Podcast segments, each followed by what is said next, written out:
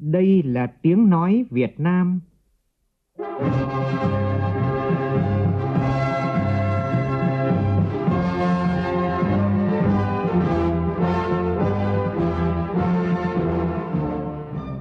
là tiếng nói Việt Nam, phát thanh từ Hà Nội, thủ đô nước Cộng hòa xã hội chủ nghĩa Việt Nam.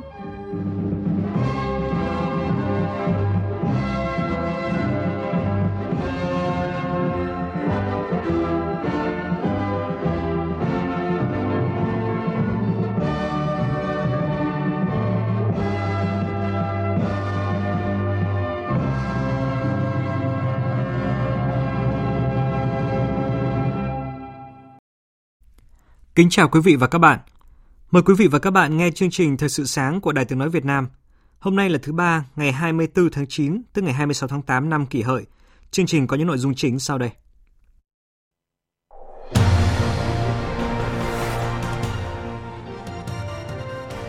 Thủ tướng Chính phủ chỉ đạo kiểm tra khắc phục sạt lở ứng phó nguy cơ hạn hán ở đồng bằng sông Cửu Long.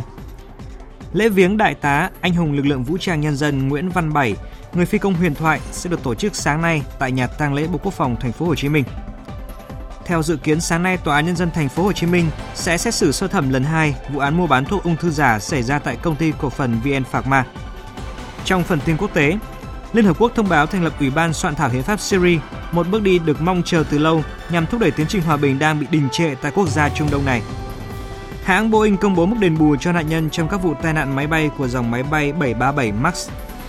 Cũng trong chương trình sáng nay, biên tập viên Đài tiếng nói Việt Nam có bình luận với nhan đề Lãng phí vì tầm nhìn ngắn hạn.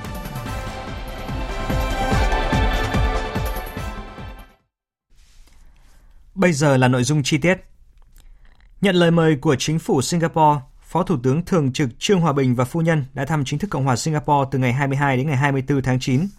Trong ngày hôm nay, Phó Thủ tướng Thường trực Trương Hòa Bình cùng phu nhân và đoàn sẽ đến đặt vòng hoa tại tượng đài Chủ tịch Hồ Chí Minh tại Singapore, chủ trì tọa đàm với doanh nghiệp tại Liên đoàn Sản xuất Singapore và tiếp một số doanh nghiệp lớn của Singapore có hoạt động đầu tư kinh doanh tại Việt Nam. Trước đó, cũng trong khuôn khổ chuyến thăm, hôm qua, Phó Thủ tướng Thường trực Trương Hòa Bình đã chào xã giao Tổng thống Halima Jacob, hội đàm với Phó Thủ tướng Vương Thụy Kiệt và gặp Bộ trưởng cao cấp điều phối an ninh quốc gia Singapore Tiêu Chí Hiển. Tại hội đàm và các cuộc tiếp xúc, Phó Thủ tướng Thường trực Trương Hòa Bình và lãnh đạo Singapore đã trao đổi sâu rộng về quan hệ song phương và các vấn đề khu vực quốc tế cùng quan tâm. Hai bên đánh giá hợp tác thương mại đầu tư tiếp tục là điểm sáng trong quan hệ hai nước, trong đó Singapore là nhà đầu tư nước ngoài lớn thứ ba vào Việt Nam với hơn 2.000 dự án còn hiệu lực và tổng số vốn gần 50 tỷ đô la đô la Mỹ. Các khu công nghiệp Việt Nam, Singapore đóng góp tích cực vào sự phát triển kinh tế xã hội của Việt Nam, cũng như đem lại nhiều lợi ích kinh tế cho doanh nghiệp Singapore. Về những diễn biến gần đây ở Biển Đông, hai bên nhấn mạnh tầm quan trọng của việc duy trì hòa bình, ổn định, an ninh, an toàn và tự do hàng hải và hàng không ở Biển Đông, kêu gọi giải quyết tranh chấp bằng các biện pháp hòa bình trên cơ sở luật pháp quốc tế, trong đó có Công ước Liên Hợp Quốc về luật biển năm 1982, triển khai đầy đủ và hiệu quả tuyên bố về ứng xử của các bên ở Biển Đông DOC và thúc đẩy đàm phán để sớm đạt được bộ quy tắc ứng xử ở Biển Đông COC hiệu quả thực chất và phù hợp với luật pháp quốc tế. Bên lề hội nghị Chủ tịch Quốc hội các nước Á Âu lần thứ tư gọi tắt là MCIP 4 diễn ra tại thủ đô Nusultan của Kazakhstan. Hôm qua, Phó Chủ tịch Thường trực Quốc hội Tổng Thị Phóng đã tiến hành các cuộc tiếp xúc song phương với nhiều đoàn đại biểu. Tin của anh Tú, phóng viên Đài tiếng nói Việt Nam thường trú tại Liên bang Nga. Tại cuộc gặp với đoàn đại biểu Nga, Phó Chủ tịch Thường trực Quốc hội Tòng Thị Phóng trân trọng cảm ơn Phó Chủ tịch Thường trực Duma Quốc gia Nga bà Olga Timofeyeva đã dành thời gian tiếp đoàn. Phó Chủ tịch Thường trực Quốc hội Tòng Thị Phóng nhấn mạnh, Quốc hội Việt Nam ủng hộ chính phủ hai nước tăng cường hợp tác, sẽ cùng Quốc hội Liên bang Nga giám sát các dự án hợp tác trọng điểm giữa hai nước, việc thực hiện các thỏa thuận hợp tác mà chính phủ hai bên đã ký. Phó Chủ tịch Thường trực Quốc hội Tòng Thị Phóng cũng đề nghị phía Nga và Việt Nam hợp tác chặt chẽ, tận dụng tốt những lợi thế mà Hiệp định Thương mại Tự do giữa Việt Nam và Liên minh Kinh tế Á-Âu mang lại, để tạo điều kiện thuận lợi hơn cho hoạt động kinh tế, thương mại giữa Việt Nam, Liên bang Nga nói riêng và Việt Nam, Liên minh Kinh tế Á-Âu nói chung. Tại cuộc gặp với ngài nghị sĩ Takeo Kawamura, trưởng đoàn Nhật Bản, Phó Chủ tịch Thường trực Quốc hội Tòng Thị Phóng khẳng định Nhật Bản là một trong những đối tác quan trọng nhất của Việt Nam. Quốc hội và chính phủ Việt Nam đánh giá cao mối quan hệ này, luôn làm hết sức mình tháo gỡ mọi khó khăn vướng mắc để quan hệ hai nước ngày càng phát triển mạnh mẽ. Phó Chủ tịch Thường trực Quốc hội Tòng Thị Phóng bày tỏ hy vọng rằng năm 2020, Việt Nam sẽ đảm nhiệm trọng trách Ủy viên không thường trực Hội đồng Bảo an Liên Hợp Quốc nhiệm kỳ 2020-2021, Chủ tịch ASEAN và Chủ tịch IPA lần thứ 41. Nhật Bản sẽ ủng hộ Việt Nam hoàn thành tốt các vai trò quan trọng này, góp phần tích cực trong việc duy trì hòa bình, hợp tác và phát triển trong khu vực và trên thế giới. Vui mừng được gặp Chủ tịch Quốc hội Campuchia Samdech Heng Samrin bên lề mờ ship, Phó Chủ tịch Thường trực Quốc hội Tòng Thị Phóng bày tỏ cảm ơn cá nhân Chủ tịch Samdech Heng Samrin và lãnh đạo Campuchia đã dành những tình cảm tốt đẹp cho Việt Nam và đặc biệt vừa rồi ủng hộ Việt Nam ứng cử vào Ủy viên không thường trực Hội đồng Bảo an Liên Hợp Quốc và tạo điều kiện thuận lợi cho cộng đồng người Việt làm ăn và sinh sống tại Campuchia. Từ ngày 22 đến ngày 26 tháng 9, đoàn đại biểu Quốc hội Việt Nam do Phó Chủ tịch Quốc hội Phùng Quốc Hiển làm trưởng đoàn có chuyến thăm và làm việc tại Italia. Văn phòng Chính phủ vừa ban hành công văn về việc kiểm tra khắc phục sạt lở và ứng phó nguy cơ hạn hán thiếu nước ở đồng bằng sông Cửu Long. Công văn nêu rõ. Tiếp theo đoàn kiểm tra liên ngành của Bộ Nông nghiệp và Phát triển Nông thôn, Bộ Kế hoạch và Đầu tư về tình hình sạt lở bờ sông bờ biển ở đồng bằng sông Cửu Long, Thủ tướng Chính phủ Nguyễn Xuân Phúc giao Bộ trưởng Bộ Nông nghiệp và Phát triển Nông thôn làm trưởng đoàn cùng với lãnh đạo các bộ Kế hoạch và Đầu tư, Tài chính, Xây dựng, Tài nguyên và Môi trường, Văn phòng Chính phủ, lãnh đạo địa phương khẩn trương kiểm tra đánh giá về tình hình sạt lở bờ sông bờ biển, công tác khắc phục, đảm bảo an toàn tính mạng, ổn định đời sống sản xuất của nhân dân tại các khu vực bị sạt lở ở đồng bằng sông Cửu Long.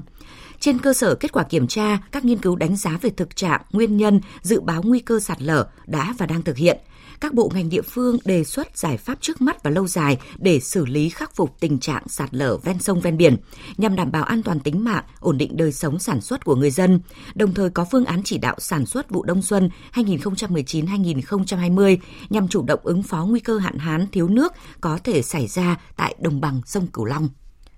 Tin từ Văn phòng Ủy ban nhân dân tỉnh Cà Mau cho biết, Ủy ban nhân dân tỉnh này vừa xin Trung ương xem xét hỗ trợ hơn 900 tỷ đồng để xử lý khẩn cấp 8 điểm sạt lở đặc biệt nguy hiểm của địa phương.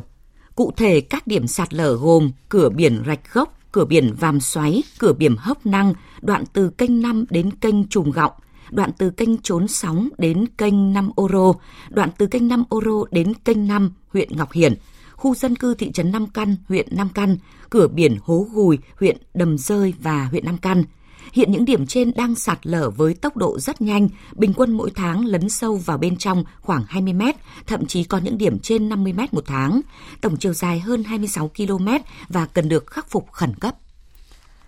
Sáng nay tại Hà Nội, Bộ Nông nghiệp và Phát triển Nông thôn tổ chức diễn đàn tầm nhìn và đối thoại công tư PPP ngành hàng chăn nuôi. Phóng viên Đài tiếng nói Việt Nam đưa tin. Sự hợp tác giữa các đối tác trong ngành nông nghiệp nói chung và ngành chăn nuôi nói riêng theo hình thức đối tác công tư PPP nhằm gia tăng giá trị và gia tăng khả năng cạnh tranh của các bên tham gia trong chuỗi giá trị.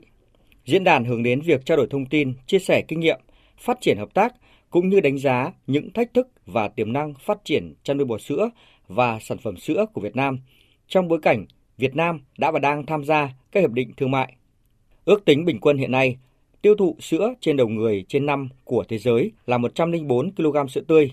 trong khi ở Việt Nam, nếu tính riêng sữa tươi mới chỉ đạt hơn 6 kg.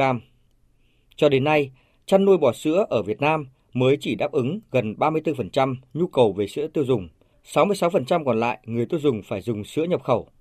Tốc độ tăng trưởng kinh tế nhanh, thị trường rộng lớn và môi trường đầu tư thông thoáng hấp dẫn là những điều kiện thuận lợi để phát triển thị trường sữa tại Việt Nam. Tuy nhiên, ngành sữa Việt Nam cũng phải đối diện với nhiều thách thức như chăn nuôi nhỏ lẻ, phân tán, an toàn vệ sinh thực phẩm, chất lượng sữa, kỹ thuật chăn nuôi, dây chuyển công nghệ, chi phí cũng như các chính sách cơ chế khuyến khích từ nhà nước. Theo dự kiến, sáng nay Tòa án nhân dân thành phố Hồ Chí Minh sẽ xét xử sơ thẩm lần 2 vụ án mua bán thuốc ung thư giả xảy ra tại công ty cổ phần VN Pharma, cụ thể như sau. Các bị cáo ra tòa gồm Nguyễn Minh Hùng sinh năm 1978, nguyên chủ tịch hội đồng quản trị kiêm tổng giám đốc VN Phạc Ma, Võ Mạnh Cường sinh năm 1978, nguyên giám đốc công ty trách nhiệm hữu hạn thương mại hàng hải quốc tế H&C cùng 10 đồng phạm về tội buôn bán hàng giả là thuốc chữa bệnh. Theo khoản 4 điều 157 Bộ luật hình sự năm 2015 với khung hình phạt 20 năm hoặc tù trung thân tử hình. Trong phiên tòa này, hội đồng xét xử triệu tập gần 200 người tham gia tố tụng khác, gồm người có quyền lợi nghĩa vụ liên quan, người làm chứng, có thành viên Hội đồng giám định Bộ Y tế, Viện Kiểm nghiệm thuốc Thành phố Hồ Chí Minh, Cục Quản lý dược Bộ Y tế. Những người bị triệu tập có ông Nguyễn Tất Đạt, bà Tăng Thị Diệu Linh và ông Trương Quốc Cường, hiện là Thứ trưởng Bộ Y tế và thời điểm vụ án xảy ra là Cục trưởng Cục Quản lý Dược. Hôm qua, lần đầu tiên Ngày hội khởi nghiệp đổi mới sáng tạo vùng Đông Nam Bộ, gọi tắt là TechFest Đông Nam Bộ được tổ chức tại tỉnh Bà Rịa Vũng Tàu. Sự kiện do Bộ Khoa học và Công nghệ phối hợp với Ủy ban nhân dân tỉnh tổ chức. Thông qua sự kiện này, các cơ quan quản lý cấp trung ương và địa phương sẽ lắng nghe, tiếp nhận những đề xuất từ phía doanh nghiệp để có những nhận định đánh giá, từ đó đưa ra những chính sách hỗ trợ phát triển hệ sinh thái khởi nghiệp, đổi mới sáng tạo vùng Đông Nam Bộ một cách thiết thực và hiệu quả hơn.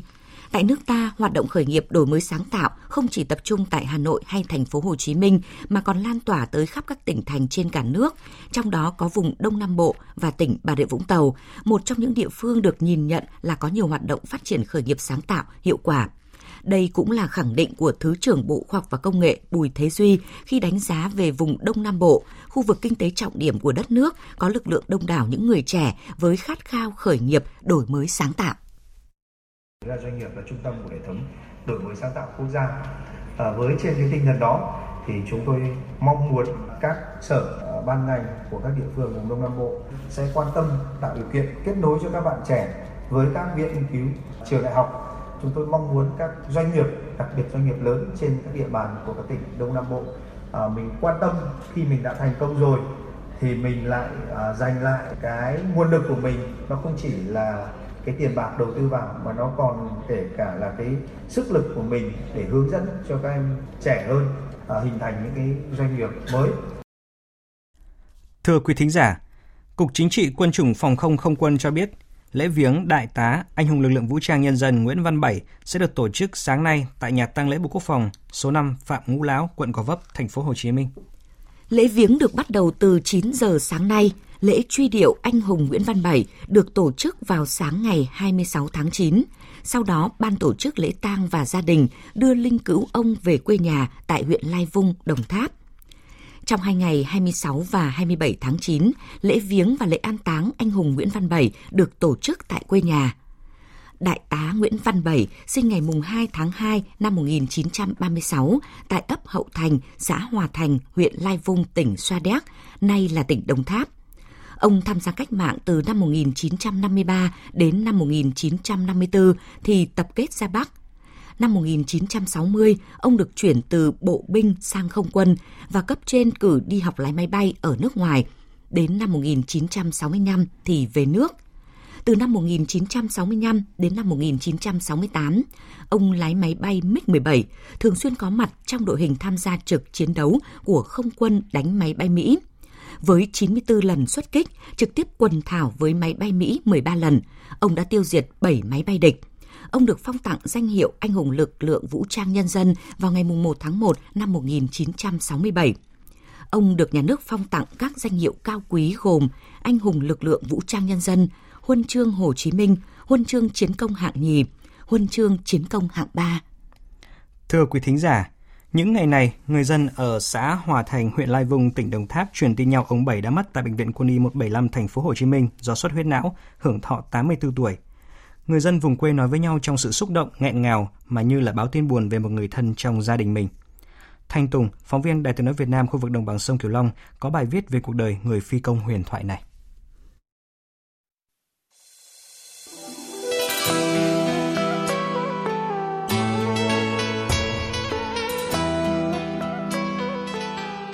Giờ đây, căn nhà nhỏ giản dị nằm giữa cánh đồng,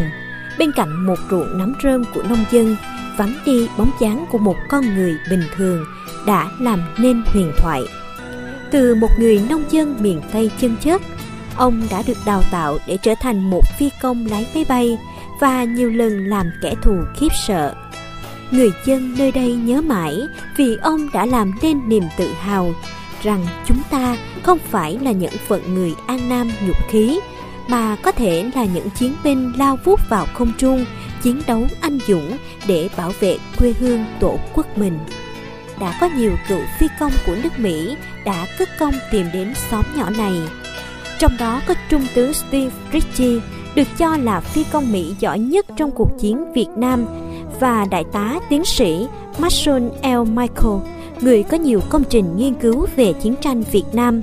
Họ đã đến đây chỉ để gặp cho bằng được một phi công Việt Nam đã bắn hạ tổng cộng 7 máy bay Mỹ, gồm hai chiếc F-105 và chiếc F-4 được xếp hạng ACES. Những ngày gần đây, biết tin anh hùng phi công Nguyễn Văn Bảy bất ngờ đổ bệnh, nhiều cựu phi công Mỹ đã lo lắng gửi điện hỏi thăm nhờ Trung tướng Phạm Phú Thái, nguyên Phó Tư lệnh thứ nhất, tham mưu trưởng quân chủng phòng không không quân đăng lên Facebook. Kỷ lục của ông trong thời chiến là phi thường, chắc chắn ông sẽ luôn đứng đầu trong các phi công của mọi thời đại. Nhưng những nỗ lực của ông trong hòa bình và hòa giải có thể còn quan trọng hơn nữa khi tình bạn giữa các nước chúng ta và giữa các đối thủ trước đây đã phát triển. Biết ông đối với bản thân tôi là một điều đặc biệt trong cuộc đời, chúng tôi sẽ cầu nguyện cho ông những điều tốt lành. Reed Hacknap cựu thuyền trưởng USMC và người hỗ trợ F4 với phi công Charlie Tooth đã viết như vậy. Không ai có thể tránh khỏi quy luật của cuộc sống. Tuy nhiên, câu chuyện về một người anh hùng sống giản dị, không màng danh lợi, chân chất với ruộng đồng cho đến phút cuối đời, thật chan hòa và đẹp làm sao. Vĩnh biệt ông, người phi công huyền thoại, người con anh hùng của đất mẹ sen hồng.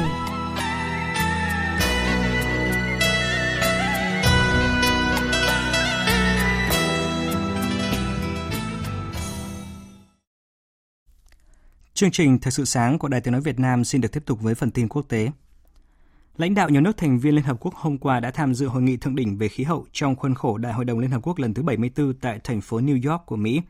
Nội dung thảo luận tập trung vào nỗ lực toàn cầu nhằm làm giảm tốc độ nóng lên của trái đất. Phạm Huân, phóng viên Đài Tiếng Nói Việt Nam thường trú tại Mỹ, thông tin. Phát biểu khai mạc hội nghị, Tổng thư ký Liên Hợp Quốc Antonio Guterres nhấn mạnh biến đổi khí hậu do con người gây ra là một mối đe dọa hiện hữu đồng thời kêu gọi các nước cùng hành động một cách thiết thực. Ông Guterres cũng kêu gọi các nước chấm dứt trợ cấp cho năng lượng hóa thạch cũng như tập trung giảm khí thải carbon. Mục đích của hội nghị thượng đỉnh về khí hậu của Liên Hợp Quốc là nhằm tạo đà thực hiện các mục tiêu của thỏa thuận Paris năm 2015 hướng tới hạn chế mức tăng nhiệt độ toàn cầu xuống dưới 2 độ C. Hơn 60 quốc gia và lãnh đạo các doanh nghiệp và quan chức chính phủ dự kiến sẽ đề xuất các biện pháp nhằm đối phó với biến đổi khí hậu, bao gồm chấm dứt sản xuất khí thải carbon và mở rộng sản xuất than từ giữa thế kỷ 21 Tổng thống Chile Sebastián Piñera thông báo việc thành lập một liên minh tham vọng khí hậu, bao gồm các nước sẵn sàng cam kết tăng cường hành động tới năm 2020 nhằm chấm dứt việc sản xuất khí thải carbon vào năm 2050. Liên minh này bao gồm 65 quốc gia, 10 khu vực, 102 thành phố, 93 doanh nghiệp và 12 nhà đầu tư. Tổng thống Mỹ Donald Trump đã bất ngờ xuất hiện tại hội nghị trong khoảng thời gian ngắn. Ông Trump thường không tham dự các sự kiện liên quan tới biến đổi khí hậu và năm 2017, ông đã tuyên bố sẽ rút Mỹ khỏi thỏa thuận Paris ký năm 2015 Tuy nhiên, theo các điều khoản của thỏa thuận Paris, Mỹ chỉ có thể rút khỏi văn bản này từ ngày 4 tháng 11 năm 2020, một ngày sau cuộc bầu cử Tổng thống Mỹ. Hôm qua, Tổng thư ký Liên Hợp Quốc Antonio Guterres đã tuyên bố thành lập Ủy ban Hiến pháp của Syria, một bước đi được chờ đợi từ lâu trong tiến trình hòa bình ở quốc gia Trung Đông này. Ngọc Thạch, phóng viên thường trú Đài tiếng nói Việt Nam tại Cairo, Ai Cập đưa tin. Ủy ban này bao gồm các đại diện của chính phủ, phe đối lập và các tổ chức xã hội dân sự, với mục đích là sửa đổi hiến pháp và nỗ lực chấm dứt cuộc xung đột nội bộ hơn 8 năm qua. Theo kế của Liên Hợp Quốc, Ủy ban Hiến pháp Syria có 150 thành viên, 50 người thuộc chính phủ lựa chọn, 50 người thuộc phe đối lập và 50 người đại diện cho các tổ chức xã hội dân sự. Ủy ban này không bao gồm đại diện của chính quyền tự trị người quốc ở miền Bắc và Đông Syria. Thông báo của ông Guterres được đưa ra sau cuộc hội đàm giữa đặc phái viên của Liên Hợp Quốc tại Syria, Gil Pedersen với Bộ trưởng Bộ Ngoại giao Syria Walid al-Mualim về việc thành lập Ủy ban Hiến pháp. Tổng thư ký Liên Hợp Quốc Antonio Guterres tin tưởng rằng việc thành lập Ủy ban Hiến pháp này sẽ là khởi đầu cho tương lai của Syria. Ông Guterres cho biết quá trình này sẽ đi kèm với các biện pháp xây dựng lòng tin cụ thể giữa các bên ở Syria, đồng thời chỉ ra rằng Liên Hợp Quốc sẽ tạo điều kiện thuận lợi cho công việc của Ủy ban này tại Geneva.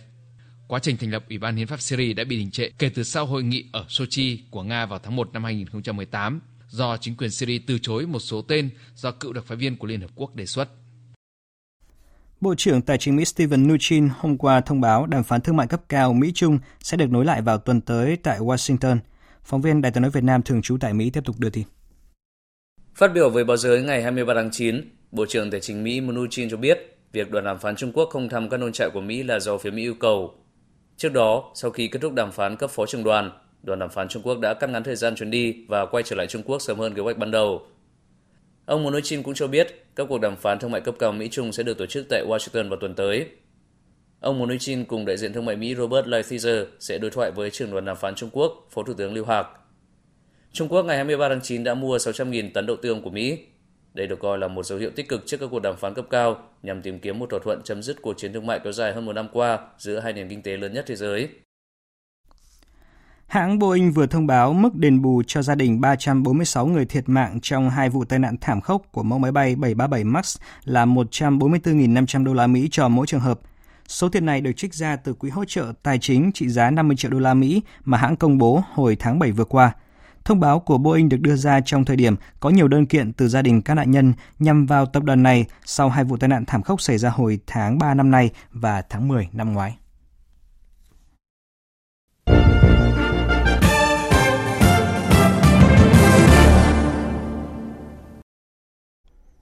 Thưa quý vị, thưa các bạn,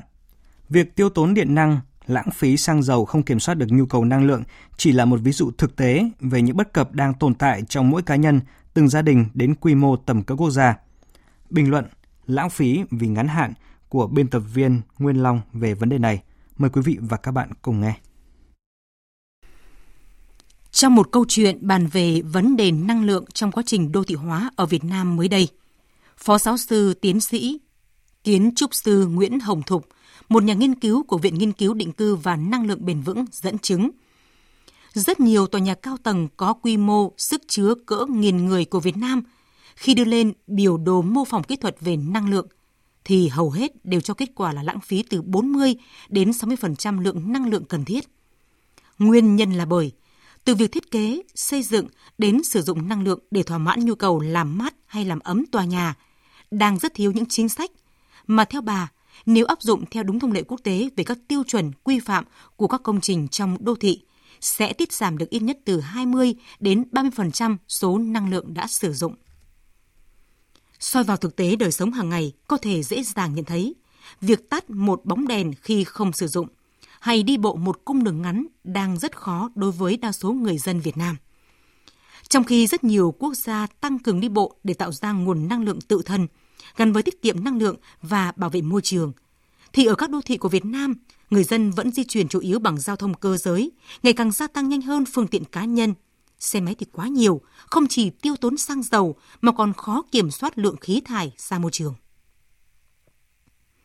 Đã có rất nhiều ý tưởng, đề xuất, thậm chí có cả những kế hoạch, chiến lược về việc bỏ xe máy ở nội đô, đi bộ trong thành phố được nghiên cứu xây dựng,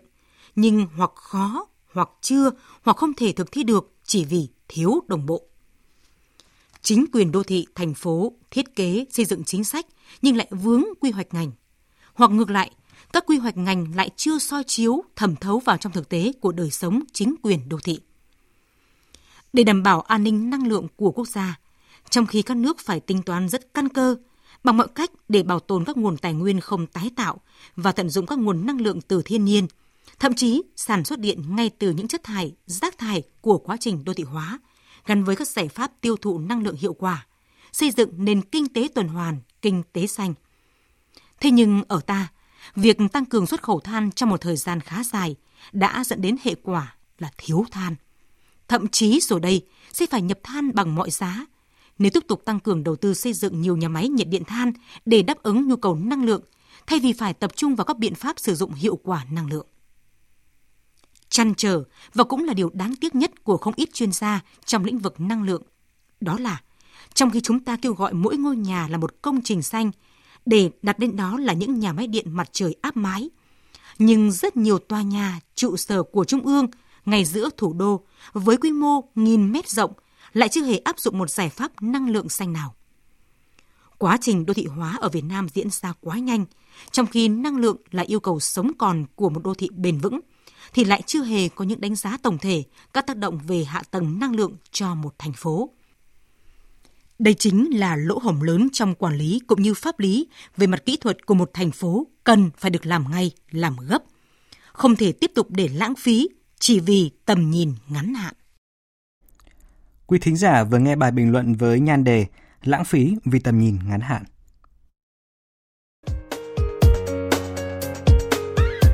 Dự báo thời tiết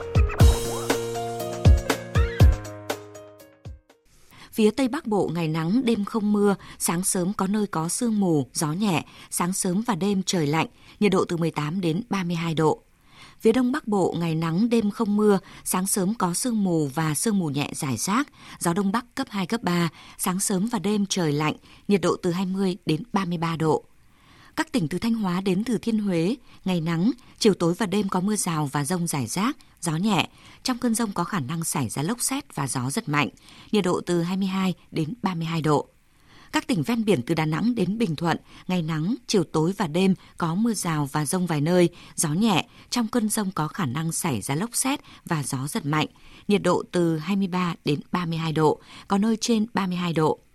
Tây Nguyên ngày nắng, chiều tối và đêm có mưa rào và rông vài nơi, gió nhẹ. Trong cơn rông có khả năng xảy ra lốc xét và gió giật mạnh, nhiệt độ từ 19 đến 31 độ. Nam Bộ ngày nắng, chiều tối và đêm có mưa rào và rông vài nơi, gió nhẹ. Trong cơn rông có khả năng xảy ra lốc xét và gió giật mạnh, nhiệt độ từ 23 đến 33 độ. Khu vực Hà Nội ít mây ngày nắng, đêm không mưa, sáng sớm có sương mù và sương mù nhẹ rải rác. Gió Đông Bắc cấp 2, cấp 3, sáng sớm và đêm trời lạnh, nhiệt độ từ 20 đến 33 độ. Dự báo thời tiết biển Vịnh Bắc Bộ không mưa, gió Đông Bắc cấp 3, cấp 4. Vùng biển từ Quảng Trị đến Quảng Ngãi, vùng biển từ Bình Định đến Ninh Thuận, có mưa rào và rông vài nơi, gió Đông Bắc cấp 4.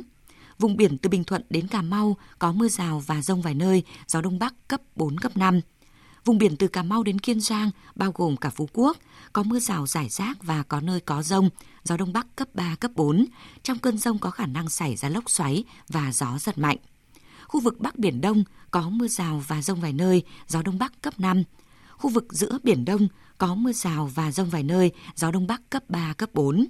Khu vực Nam Biển Đông có mưa rào và rông vài nơi, gió Đông Bắc cấp 4, cấp 5. Khu vực quần đảo Hoàng Sa thuộc thành phố Đà Nẵng không mưa, gió Đông Bắc cấp 4, cấp 5. Khu vực quần đảo Trường Sa thuộc tỉnh Khánh Hòa không mưa, tầm nhìn xa trên 10 km, gió Đông Bắc cấp 4. Vịnh Thái Lan có mưa rào rải rác và có nơi có rông, gió nhẹ. Trong cơn rông có khả năng xảy ra lốc xoáy và gió giật mạnh. Những thông tin thời tiết vừa rồi cũng đã kết thúc chương trình Thời sự sáng nay của Đài tiếng nói Việt Nam. Chương trình do biên tập viên Hoàng Ân biên soạn với sự tham gia của phát thanh viên Phương Hằng, kỹ thuật viên Hồng Vân, chịu trách nhiệm nội dung Nguyễn Thủy Vân. Xin tạm biệt và hẹn gặp lại.